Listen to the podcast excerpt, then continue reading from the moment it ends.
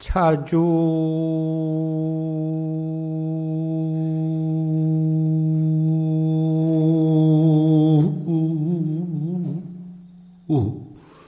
비대 역 비소하고 주야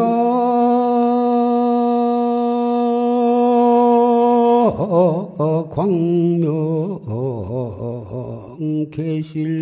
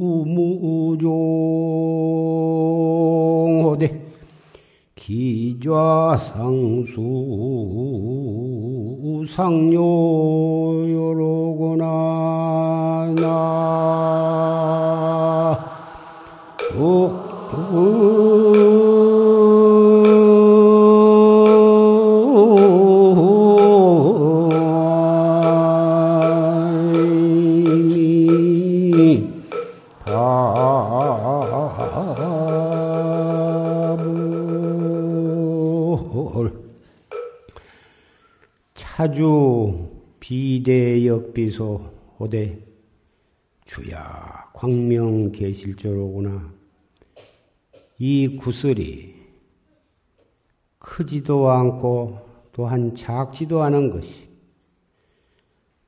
밤과 낮에 밤낮으로 그 광명이 모든 것을 다 밝게 비치고 있구나.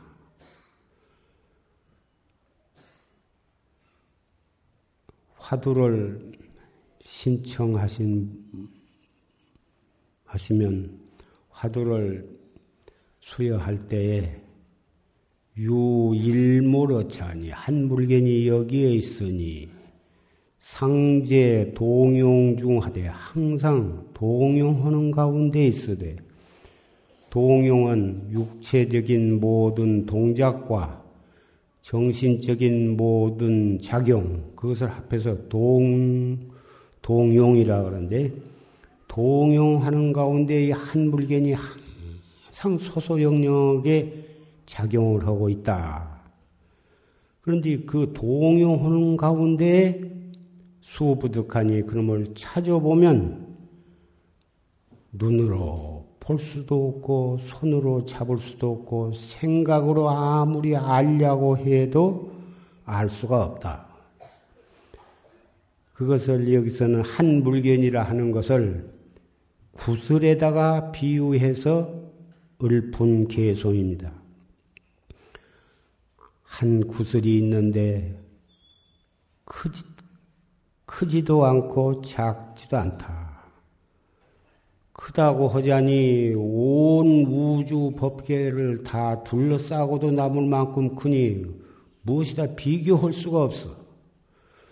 또 작다고 하자니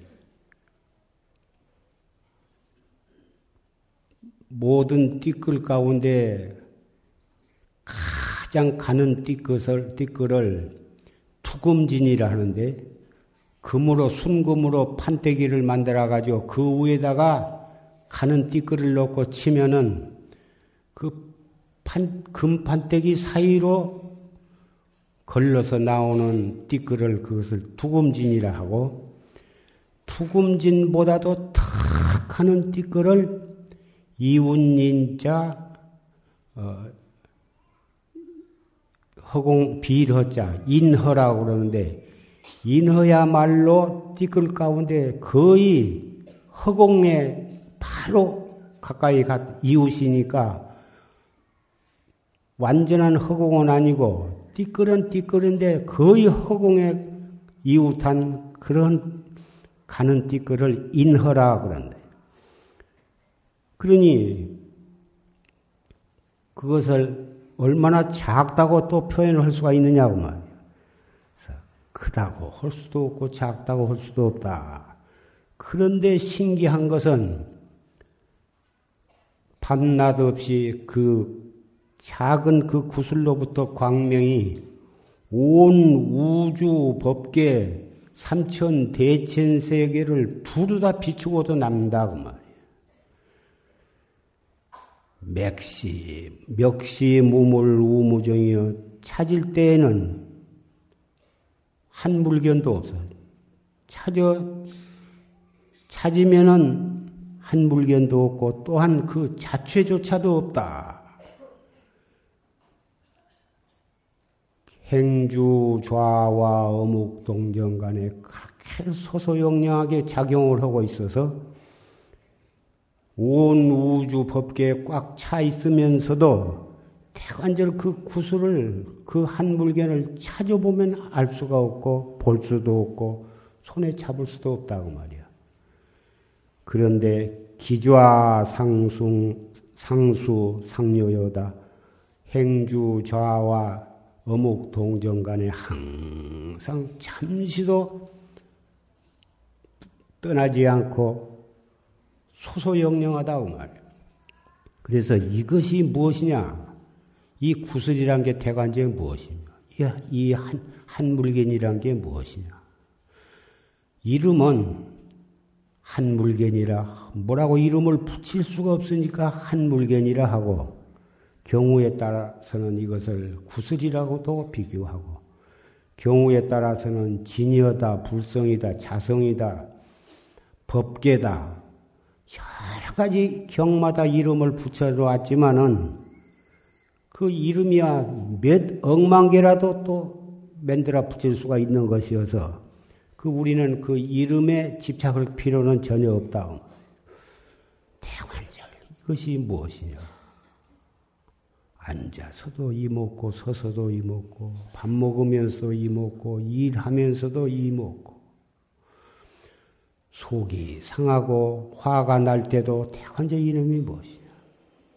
기쁘고 슬플 때도 이, 이 먹고 괴롭고 힘들 때도 이 먹고 일체처 일체시에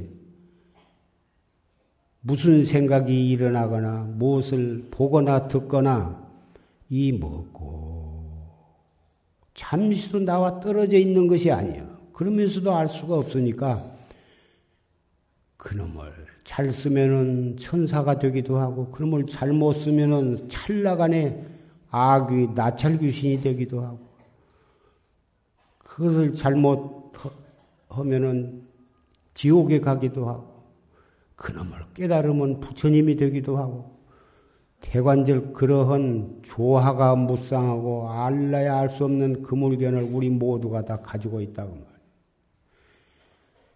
그런 것이 내게 있는 줄 안다면은, 믿는다면은, 참선을 안 흘려야 안 할 수가 없고, 화두를 안 들려야 안 들 수가 없어.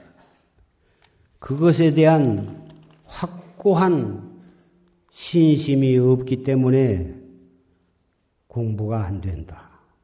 망상이 일어난다. 혼침이 일어난다. 이렇게 모두 그런 말들을 하고 있는 것입니다. 중국의 대도인이신 박상, 박산모의 선사는 선경어에 이렇게 말씀을 하셨습니다. 주 공부하되, 공부를 하되, 최요기는 가장 요긴한 것은 간절절자다 그 말이야. 간절한 거. 간절절자 이 한자가 가장 공부하는데 큰 힘이 된다. 간절하지 아니한즉 간 절한 생각이 없으면 해태심이 나고 해태심이 나면은 방일해가지고 그럭저럭 지내게 되고, 그럭저럭 지내다 보면은 못할 짓이 없어. 온갖 잘못된 말, 잘못된 행동, 잘못된 생각을 하면서 허송세월을 하고 업을 짓고 그렇게 된다고 말이에요. 그런데 태관절, 이 한물견이란 게 무엇이냐? 간절한 신심과 간절한 분심과 간절한 의심으로 마음을 쓰게 되면 그 마음이 그 용심이 정말 진실하게 간절하게 된다고 말이에요. 그러니 방일이니 해태니 그런 것이 어디에서 일어날 수가 있으며 이 간절한 한 글자를 항상 잊지 않고 간절한 마음으로 날아가면 나아가면 고인의 전지 불조의 확철대환 그런 경지에 이르지 못할까 근심할 것이 없다. 또 생사심을 타파 못할까 근심할 것도 없다. 간절절자 이 한 글자야말로 당하에 즉하에 선도 초월하고 악도 초월하고 무기도 초월해서 초월하게 된다. 우리가 우리 중생들이 무슨 생각을 하거나 말로 몸으로 업을 짓게 된 것은 선 아니면 악이요 악이야 선도 악도 아니면은 무기 이 선악 무기 세 가지 성질로 업을 짓게 되는데 간절한 마음이 가슴에 충만하면은 선도 생각을 겨를이 없고 악도 생각을 겨를이 없고 무기에 떨어질 이유도 없다고 말이야. 그러니 화두 하나가 제절로 간절할 수밖에는 없고 화두에 대한 의단이 간절하게 되면은 산란심이 거기에 발붙이지를 못할 것이고 혼침도 거기에 발붙이지를 못할 것이다. 간절한 마음이 없기 때문에 온갖 망상이 일어나고 까딱하면 무기력에 빠져가지고는 끄벅끄벅 졸게 된다고 말이에요. 이 간절절자 이 한자가 가장 우리 수행을 해 나가는 데 있어서는 친절하고도 요긴한 글자다 그 말이에요. 마음씀이 간절한 즉 간절해 가지고 이어졌다 끊어졌다 그런 간단이 없, 없고 간단이 없고 보면 8만 4천 마구니도 내 마음 속에 침범에 들어올 수가 없고 용심이 간절하게 되면은 사량 복탁 그런 것 그런 것도 거기에 들어붙이지를 못한다 말이에요. 간절하지를 못하기 때문에 간절한 마음으로 화두를 들지 못하기 때문에 공안에 대해서 이로쿵 저로쿵 분별심으로 따지고 의리로 따지고 그렇게 된 것이다 그 말이에요. 간절한 마음으로 정진을 해가면은 외도에 떨어질 이유도 없는 것이다. 이 간절 절자로 인해서 이렇게 간곡히 법문을 해 주셨습니다. 이 자리에 참석하신 분들은 이미 화두를 대부분 다 타서 열심히 정진을 하고 계시겠지만은 산란 망상 산란심 때문에 화두가 순이하게 안 들리신 분이나 앉아서 정진만 하려고 하면 어느새 자기도 모르는 사이에 스르르르 눈이 감기면서 끄벅끄벅 조울임이 온다거나 그런 분들은 왜 그러냐? 이 혼침과 산란 때문에 정진을 잘 못하겠다. 그러신 분이 계시다면은 원인은 간절절자 하나를 그 간절한 그 용심을 그렇게 하지 못한 데 원인이 있다고 하는 것을 확실히 깨달으셔야 합니다.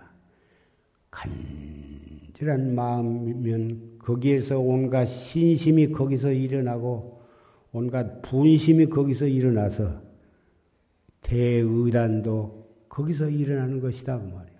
신심과 분심과 대의단이 마음을 지어서 일으키려고 해서 일어난 게 아니라 자동으로 신심, 분심, 의단이 일어나게 되면은 화두를 들려고 안 해도 화두가 들어지는 거고 망상을 끊으려고 안 해도 제절로 끊어진 것이고 혼침을 안 하려고 안 해도 제절로 혼침이 없어져서 성성적적하게 화두가 들리면서 어, 타성일편이 될 것이다. 그 그래서 이 간절절자 하나가 있고 보면 깨닫지 못할까 걱정이 없고 빨리 깨달으려고 생각을 낼 필요도 없다.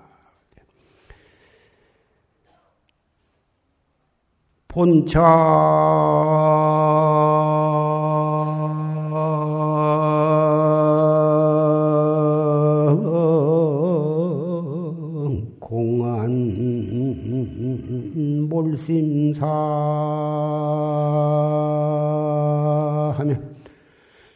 절벽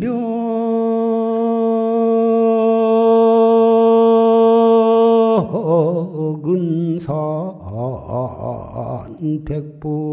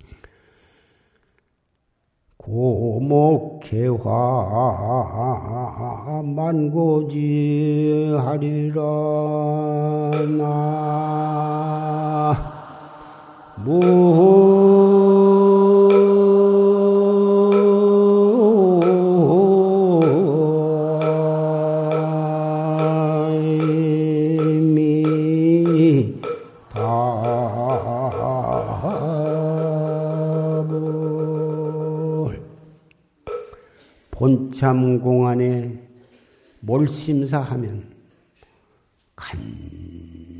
간절하게 화두를 거각해서 거기에 들어가게 되면 철벽 은산 백부지다. 앞도 좌우도 뒤도 쇠로 만든 벽과 은으로 된 산으로 꽉 둘러싸여서 알 수 없는 의단으로 꽉 맥히게 되니 거기에 온갖 것, 아무것도 알 수 없을 뿐이다, 그 말이에요. 백 가지를 다 아지 못할 뿐. 그렇게 해서 의심해 가고 의심해 오고, 그 의단이 동로에서 간단히 없으면 결국은 그 의단이 타파될 수밖에 없고, 의단을 타파해야 생사심을 타파하고 마침내 자기 자성을 깨닫게 되는 것이다.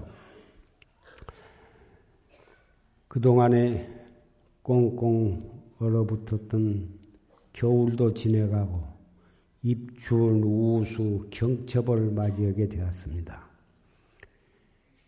이제는 날이 갈수록 점점 따뜻해져서 높은 산에 눈도 녹고 뭐 얼어붙었던 땅도 녹아서 시냇 물이 졸졸 흐르고 산천 초목이 물이 올라가지고 잎이 피고 꽃이 피게 될 것입니다. 우리의 마음도 지난 해 동안 여러 가지 이유로 해서 어려운 시기를 우리는 냉기고 있습니다. 아무리 어렵더라도 정법을 믿고 참선하는 사람은 그 어려운 모든 지경이, 상황이 우리로 하여금 더욱 무상을 깨닫게 하고, 더욱 발심을 하게 해서 그런 것을 좋은 발판으로 해서 더욱 정진을 열심히 하게 되리라고 생각을 합니다. 겨울에 꽁꽁 얼어붙었을 때를 생각하면 온갖 풀은 다 말라 죽고 모든 나무는 고목나무처럼 되어서 앙상하기가 그지없었습니다.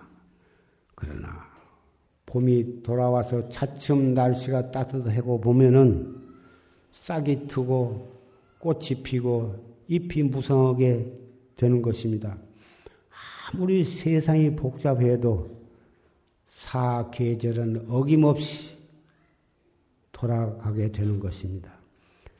추나 추동 사계절이 없는 지방도 있지만 우리나라는 그 사계절이 있어서 참 좋은 곳이라고 생각을 합니다. 사계절을 그 동서남북 사방에다가 견주어서 말하면 봄은 동, 동의 계절이고 어, 남쪽은 여름의 계절이고 또 서쪽은 가을의 계절이고 또 북쪽은 겨울에 해당이 되는 것입니다. 추나 추동이 동서남북인 거고 또 생로병사도 마찬가지입니다. 우리는 생로병사가 따로 있고 뭐 동서남북이 따로 있고 또 이 추나추동이 따로 있다고 생각이 되지만 근본의 진리에 들어가서 보면 이치에 들어가서 보면 생로병사가 바로 추나추동이고 어, 동서남북인 것입니다. 사람만 생로병사가 있는 게 아니라 우리 세계에도 어, 생, 성주 괴공이 있습니다. 이루어졌다가 얼마 동안 그런 상태를 유지하다가 나중에 가서는 파괴가 되어가지고 다시 허공이 되는 것입니다. 성주 괴공. 이, 이 세계가 영원히 이 지구도 존재하고 태양과 달과 별들도 그대로 다 몇 억만 겁을 지내도 다 그대로 있을 줄 알지만은 그것도 서서히 다 변화해 가다가 언젠가는 파괴가 되고 다시 허공으로 돌아가게 되는 것입니다. 다만 시간적으로 차이가 있을 뿐입니다. 그렇게 볼 때 사람이 태어나서 생로병사 태어나면은 얘기를 순산했다고 온 가족들이 다 축제 분위기에 보다 축복을 하고 그러는데 차츰차츰 자라게 됩니다. 다섯 살, 열 살 이렇게 자라게 되어서 청년이 되고 장년이 되면 또 이제 50, 60이 넘으면 이제 늙어가지고 늙으면 처남 사람도 병들게 되고 병들고서는 100년을 넘기가 어려운 것입니다. 태어날 때는 기뻐하고 병 들고 늙어서 늙으면 괴로워하고 나중에 죽게 되면 뭐다 슬퍼합니다. 봄이 되면 잎 피고 꽃 피니까 뭐다 좋다고 야단들이고 가을이 되어서 단풍이 짓다가 겨울이 되어서 다 잎이 지고 추워지면은 뭐다 어, 몸을 움츠리고 그이 추워서 못 견디고 빨리 봄이 돌아오기를 기다리게 됩니다마는 알고 보면 봄만 좋은 것이 아니라 여름대로 좋고 가을은 가을대로 좋고 겨울대 겨울대로 또한 좋은 운치가 있는 좋은 계절이라고 볼 수가 있는 것입니다. 따라서 그런 입각에 의해서 이것을 생각해 보면 인간 문제도 생각해 보면 생로병사도 꼭 생만 좋고 죽으면 나쁘냐 하면 그것이 아닙니다.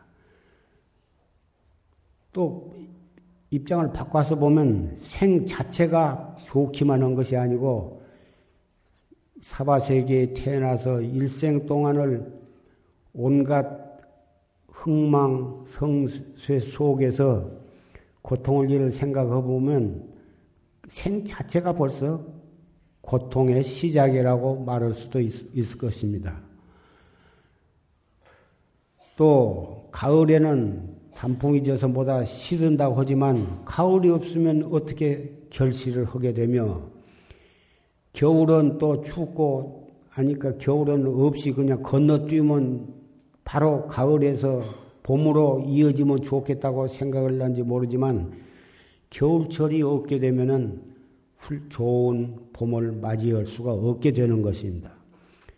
겨울이 이상 난동으로 너무 더욱기만 하고 그러면 그이든 농사가 잘 되는 것이 아닌 것입니다. 겨울에는 되게 강취를 해야 매화꽃이 피어도 향내가 진동하는 거고 겨울에 강취를 해야 그이듬의 농사가 잘 되고 봄을 맞이해도 정말 환희스러운 봄을 맞이하게 된 것입니다. 그래서 우리는 우리가 확실히 몇 살에 죽을 것이다. 언제 죽을 것이다. 그건 잘 모릅니다. 모르나 우리는 언젠가는 죽게 됩니다. 부처님께서는 생사라고 하는 것이 없는 것이다. 딱 진리에 입각해서 분명히 말씀을 하셨습니다. 생허되 새로 태어난 것이 아니고 죽되 영원히 죽는 것이 아니다. 생사 속에 있으면서 생사는 본래 없는 것이라고 부처님과 모든 조사들은 말씀을 하셨습니다. 우리는 분명히 생도 있고 죽음도 있는데 진리를 깨달으신 분들은 생사는 없다고 하셨습니다. 우리는 좀 믿기가 어렵지만은 우리는 그것을 믿어야 하는 것입니다. 생사는 본래 없는 것이지만은 번뇌와 망상 속에 우리의 참된 성품이 가리워져 있는 사람에게는 생사가 있는 것으로 느껴질 뿐인 것입니다. 마치 허공 속에는 공화라 허공 꽃이 없는 것이지만 눈병을 앓고 있는 사람에게는 허공 속에 무슨 꽃이 피어서 이리저리 움직이고 있는 것처럼 보이는 것입니다.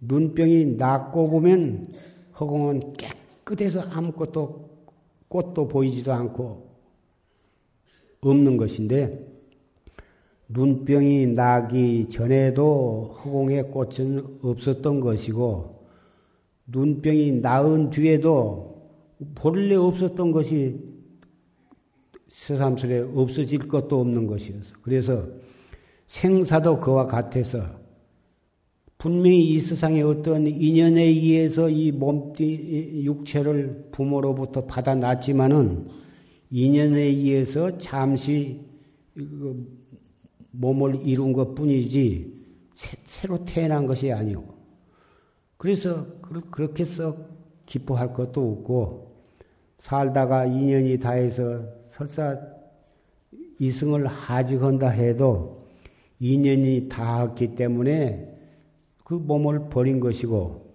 어, 그 뿐이지 그것이 죽음이라고 슬퍼하는 만한 것도 아니다 그 말씀입니다. 이것은 우리가 모두 최상승법에 의해서 열심히 참선하게 되면 과연 부처님과 조사들이 생사는 본래 없다고 하더니 정말 생사는 없는 것이로구나. 그것을 우리가 직접 깨닫게 되는 것입니다. 생사를 버리고 생사 없는 깨달음의 세계에 나아가는 것이 아니라 분명히 우리 보고 듣고 행주 좌와 속에 기쁜 일을 당하면은 웃기도 하고 슬픈 일을 당하면은 울기도 하면서 그 속에서 생사가 없는 도리를 찾아야 되는데 어떻게 찾느냐? 이 뭐고? 이것은 사량 분별로 이론적으로 따져 들어가는 게 아니라 무조건 하고 알 수 없는 의심으로 이 뭐고? 이렇게 화두를 거각해 나가는 것입니다. 앉을 때도 이먹고 걸어갈 때도 이먹고 누워서도 이먹고 어떤 분은 변소에 가서도 이먹고 해도 됩니까? 죄가 안 됩니까? 변소 아니라 그보단 더한 데를 가서도 이먹고는 들어도 상관이 없습니다. 생사 속에서 생사를 면하는 것이고 생사 없는 도리를 깨닫는 거고 흥망성쇠 속에서 그 속에서 흥망성쇠가 없는 영원한 참나를 깨닫는 공부가 바로 이 무엇고다 그 말이야. 때와 장소를 가릴 것이 없어. 화 억울한 말을 들으면은 분통이 터져서 막 가슴에서 주먹 같은 놈이 치밀어 올라오고 손에 잡힌 대로 그럼 막 유리창도 때려 부시고 전화통도 들어서 방바닥에다 팽가칠 만큼 그렇게 화가 날 때에도 딱 생각을 돌이켜서 이 뭐고 한다면 들었던 전화기도 놓고 들었던 물건도 땅에다 놓으면서 아 내가 이 경계에 속았구나.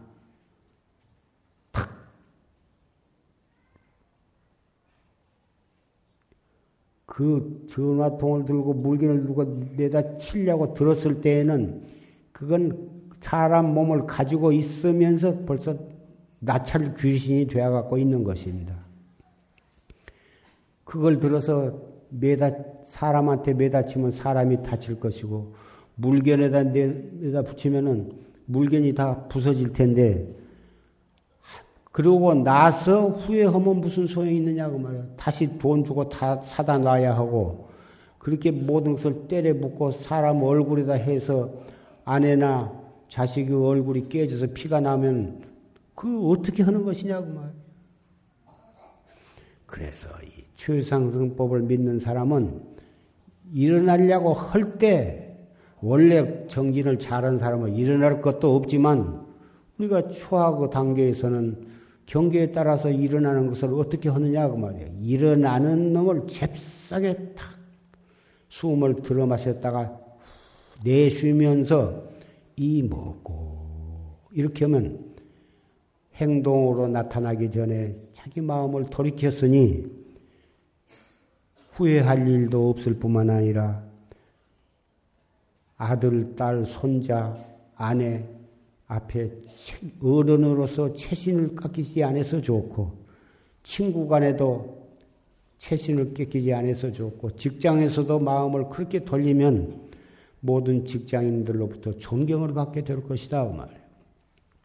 그렇게 해서 하루하루를 살아가고, 한달한 달을 그렇게 살아가고, 일체처 일체에서 자기를 그렇게 다스려 나가면 자기 마음도 편안해서 좋고 어디를 가나 의젓하고 존경받아서 좋고 큰 일을 큰 사고를 내지 않아서 좋다고 말이야. 그 한 생각을 돌이키지 못해 가지고 쇠고랑을 차게 되고 원결을 맺게 되고 다 되어가는 일도 송두리째 다 이 두집어 엎게 된다고 말이야. 일생 동안을 그러한 어리석은 경계에 속고 자기에 속는 그런 생활을 해 나가고 보면은 그 인생이 무엇이 되겠냐고 말이에요. 죽어서 갈 곳이 있다면 지옥밖에는 갈 곳이 더 있느냐고 말이에요. 이런 말은 산승이 말씀을 안 해도 여러분은 천 번, 만번 다 익히 알고 계시는 일들입니다만은 내가 왜 이런 말씀을 또 이렇게 말씀을 하냐 하면은 세상이 너무 살기가 힘든 세상이 되어서 환경 때문에 하루도 마음이 편할 날이 없어. 그러니 그것을 해결하고 이런 어려운 고비를 넘어가는 데 있어서는 내 마음을 다스리고 내 마음을 다스리는 데는 이목고백기는 없다고 말이죠. 천하의 간단한 일이면서 나의 장래는 사막도에 떨어질 것을 미연에 맞고 이 어려운 세상을 넘어가는데 좋은 등불이 되기 때문에 다시 한번 이렇게 강조를 해서 말씀을 드린 것입니다. 이러한 우리가 사바세계 오타각세에 태어나서도 이 오타각세 속에서 참나를 깨닫고 영원한 행복을 얻을 수 있는 길이 어디에 있느냐 하면은 우리 한 마음 속에 있지만 그것을 구체적으로 중생 근기에 맞춰서 부처님께서 49년 동안 설해 놓으신 것이 팔만 대장경인 것입니다. 팔만 대장경을 다 읽을래야 읽을 수 없을 만큼 방대하기는 하지만 중생 근기 따라서 그렇게 여러 가지 각도에서 말씀을 해 주셨고 그 법문이 우리나라는 어, 해인사에 그 팔만 대장경이 나무로 조각해서 봉안이 되어 있습니다. 우리나라의 보물뿐만이 아니라 세계 유네스코에서 세계의 보물로 지정을 받았습니다.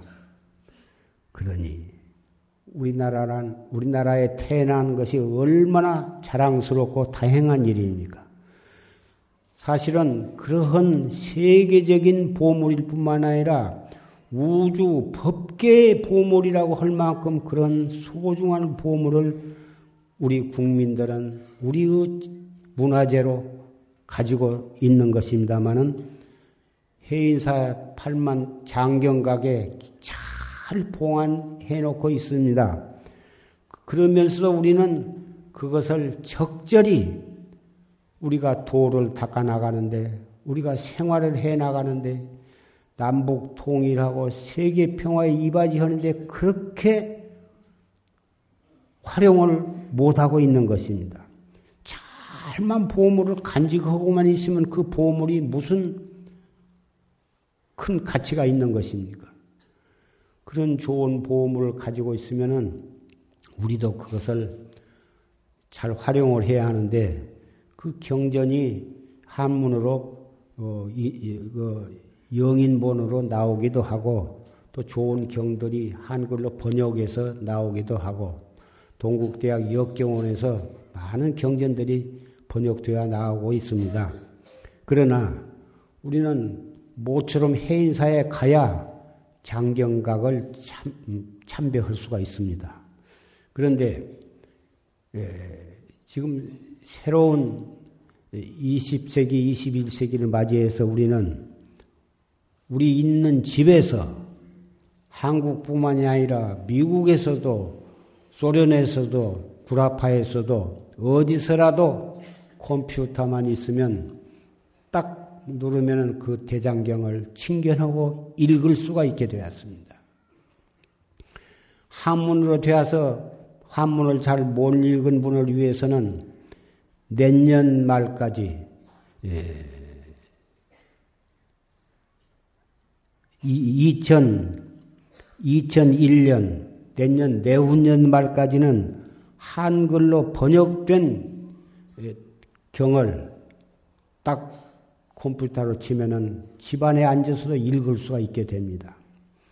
그러한 불사가 어, 지금 94년도부터서 고려 대장경 연구소라고 하는 곳에서 큰 불사가 지금 추진되어 있습니다.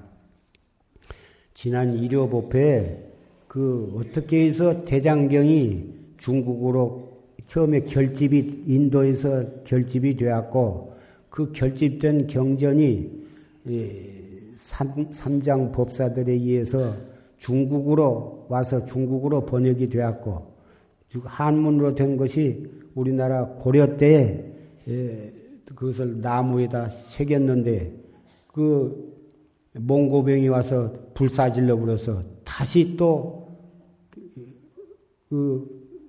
제차 어, 경전 경판을 새겨가지고 8만 개 이상의 그 경판이 해인사에 봉안되어 있습니다. 예. 그러니 그러한 불사는 과거에는 나라에서 했는데 그때는 고려 때는 불교가 국교이기 때문에 나라의 힘으로 그것을 했습니다. 근데 지금은 불교가 국교가 아니고 어, 그래서 국가에서 전적으로 하지는 어렵고 조금 보조금이 나오게 되어 있습니다.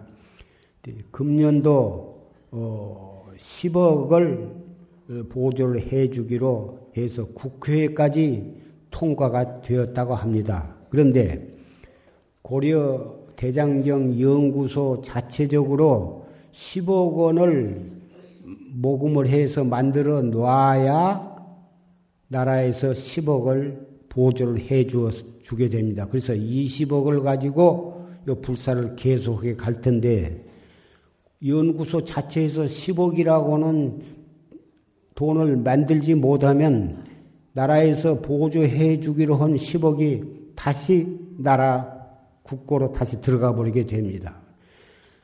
왜 그러냐? 자체적으로 10억을 만들어 놔야 그 돈과 합해서 일을 하지. 자체적으로는 아무 준비도 안 하고 있으면 나라에서 10억 주어봤자 그것이 불사도 해 나가지도 못하고 그럴 것이 빤하지 않겠습니까?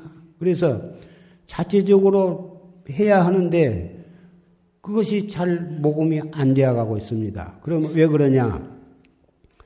이러한 참 뜻깊은 불사가 이루어지고 있다는 사실을 우리 국민들이 잘 이해를 못하고 심지어 2천만이나 되는 불자까지라도 이러한 훌륭한 뜻깊은 불사가 이루어지고 있다는 것을 잘 모르고 계시기 때문에 그런 것입니다. 지난 1호 법회 때 제가 말씀을 드리고 또 연구소에서 소장님과 사무국장 스님이 나와가지고 말씀을 해가지고 700명이 넘는 우리 법보제자 여러분들이 서로 서로 다투어서 이걸 동참을 하셔서 그때 하루에 등록 그렇게 내겠다고 어, 등록을 하신 분이 700명이고 액수로는 어, 2억 2천이라고 한 돈이 접수가 현금이 들어온 것이 아니고 일시불 또는 분납을 해도 되는 것입니다. 그렇게 해서 접수 등록을 한 분이 그렇게 되었습니다.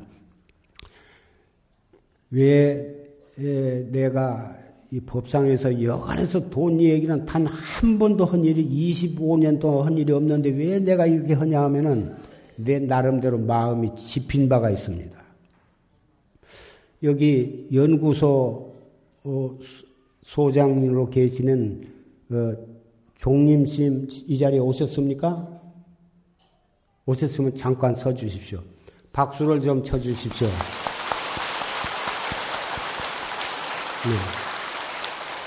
네. 네, 앉으십시오. 또 사무국장 스님도 오셨습니까? 사무국장 스님. 한번 돌아오세요. 이쪽 저쪽으로 돌려주세요.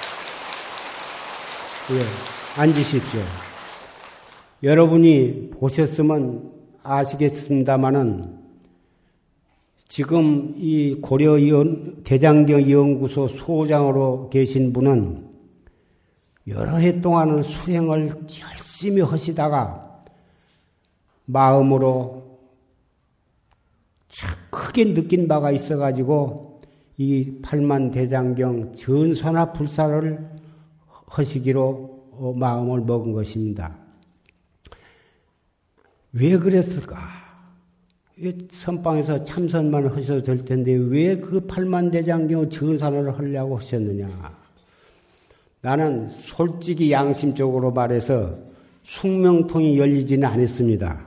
그런데 가만히 보면 저분이 전생에 틀림없이 어느 세계에서 왔을, 왔지 않을까? 또 어떤 분은 보면 저 사람은 나중에 소가 되지 않을까. 그걸 조금 추측으로 압니다. 왜 그걸 아냐면 숙명통이 열려야 분명히 알지만은 부처님께서 금생에 하는 일을 보면은 누구라도 전생에 어떻게 살아왔는가를 알 수가 있고 금생에 하는 행동을 보면은 내생에 저 사람이 지옥, 악의 축생, 아수라, 천당 인간 육도에 어디로 갈 것이라 한 것을 알 수가 있느니라 하셨단 말씀이에요. 그 법문의 입각에서 내가 숙명통은 안, 안 터졌어도 지금 일어서신 그 종림 스님은 전생에 틀림없이 삼장법사다. 그리고 얼굴 생긴 거 보시면 모르겠습니까? 또 사무국장 스님은 여기에 큰 점이 있는데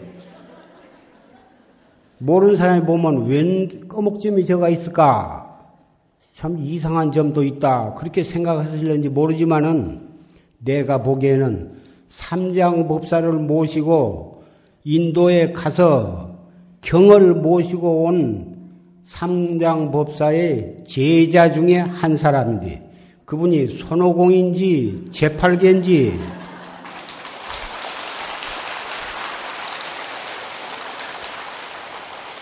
사오정인지 나는 똑똑히 모릅니다만은 틀림없이 삼장법사의 제자라고 나는 확신을 합니다. 그렇지 않고서는 왜 여기다 탁 붙이고 나왔냐 이거. 그리고 고려 연구소에서 밤낮을 가리지 않고 애쓰신 모든 직원들도 그때 삼장법사를 모시고 가고 경을 싣고 오는 여러 그 분들인데 그게 다름이 아니고 불보살 화연신입니다. 인도의 불법을 중국으로, 중국에서 한국, 일본으로, 그래 가지고 세계까지 이 불법을 펴기 위해서 보살화연이 삼장 법사로도 나오고, 손오공으로도 나오고, 제8개 사우종으로 나온 것이라고 나는 확신을 합니다. 그래서, 어, 이 불사는 반드시 이루어야 하고, 이룰 수밖에는 없다고 생각을 하는 것입니다. 그래서 여러분께서는 이러한 21세기를 위한 그동안에는 책으로 보고 읽고 그렇지만 지금은 컴퓨터라고는 기계가 나와가지고 탁탁탁탁 치기만 하면 팔만 대장경을 환히 다 읽을 수 있고 또 한문을 모르신 분은 한글로 읽을 수가 있고 다음에는 영어나 독일어나 다른 외국어로 번역이 되면 세계 각국에서 이 팔만대장경을 누구라도 읽을 수 있게 된 때가 머지않아서 오게 되는 것입니다. 이러한 불사에 이미 그런 보살 화연이 나와서 불사를 할 때 동참을 못 한다면은 정말 말로서 표현할 수 없는 좋은 기회를 놓치고 업장 소멸하고 이 복을 짓고 세세생생의 해탈도를 얻을 수 있는 좋은 기회를 놓치게 되는 것입니다. 어느 절을 짓고 탑을 세우고 부처님의 개근 불사를 하고 예수제를 하고 그런 불사도 다 나름대로 뜻이 있고 좋은 불사입니다만은 많은 불사 가운데 이번에 이 팔만대장경의 전선화 불사만큼 불사는 일찍이 없었다고 나는 생각합니다. 그러니까 예, 다시 중원 무원 할 것도 없이 이미 등록을 하신 분은 앞으로 분, 분납을 하실 때 조금 생활에 어려운 점이 있다 하더라도 잘 모아가지고 분납을 하시고 아직도 이런 것을 잘 몰라가지고, 어, 신청을 안 하신 분은 신청을 빠짐없이 하시기를 부탁을 하고, 아들, 딸, 며느리, 외손자, 친구, 사돈, 전화로도 연락하고, 서로 만나서도 이야기하고, 그래서 될 수 있으면 모든 불자들이 다 참석을 하도록 하시고, 또 불자 아니라도 대한민국에 태어난 국민이면 누구라도 이런 불사에 참석을 하도록 권고하면 권고하는 그 공덕도 자기가 직접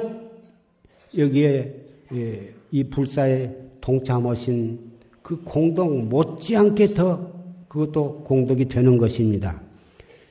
좋은 것일수록에 널리 알려서 다 같이 하면 더욱 좋은 것입니다.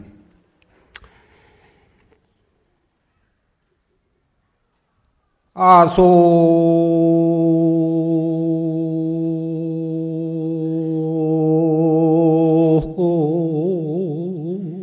자유. 아손보거니 불이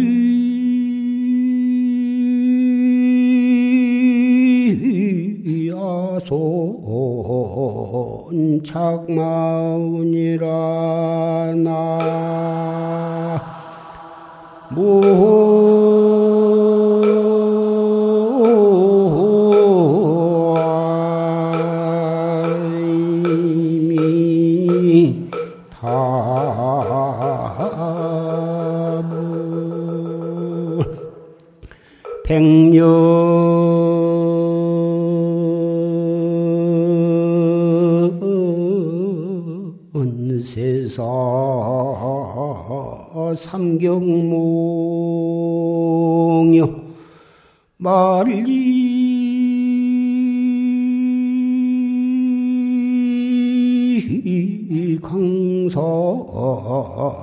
일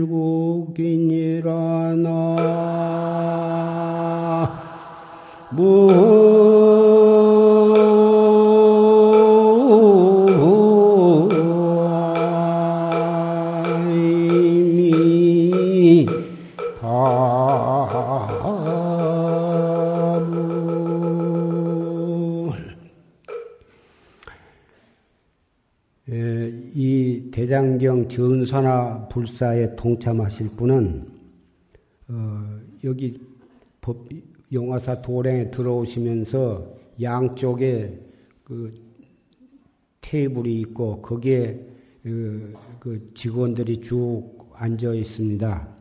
거기에 가시면 소상에다 설명을 해 주시고 하겠으나 어, 간단히 산승이 말씀을 드리겠습니다.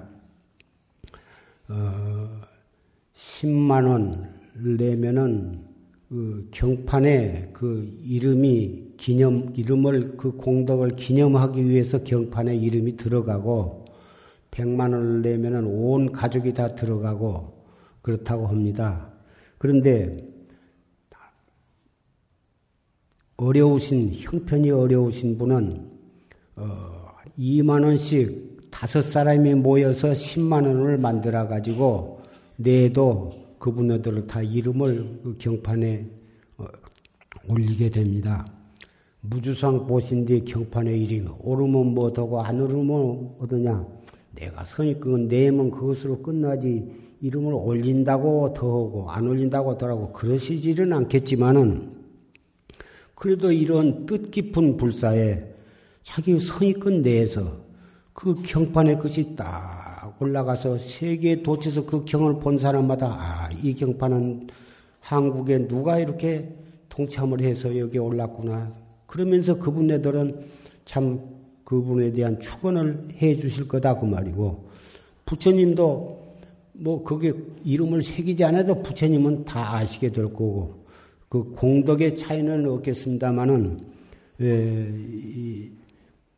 또 일시불로 하실 수 있는 분은 하고 또 분납을 해도 상관이 없습니다. 그러니까 하려고 마음만 내면 누구라도 할 수 있는 길이 있고 어, 할 수 있는 있는 것이니까 형편이 어렵다고 핑계 대시지 말고 어려우면 어려운 대로 넉넉하면 넉넉한 대로 마음만 먹으면 한 사람도 빠지지 않고 다 이 불사에 동참하실 수가 있고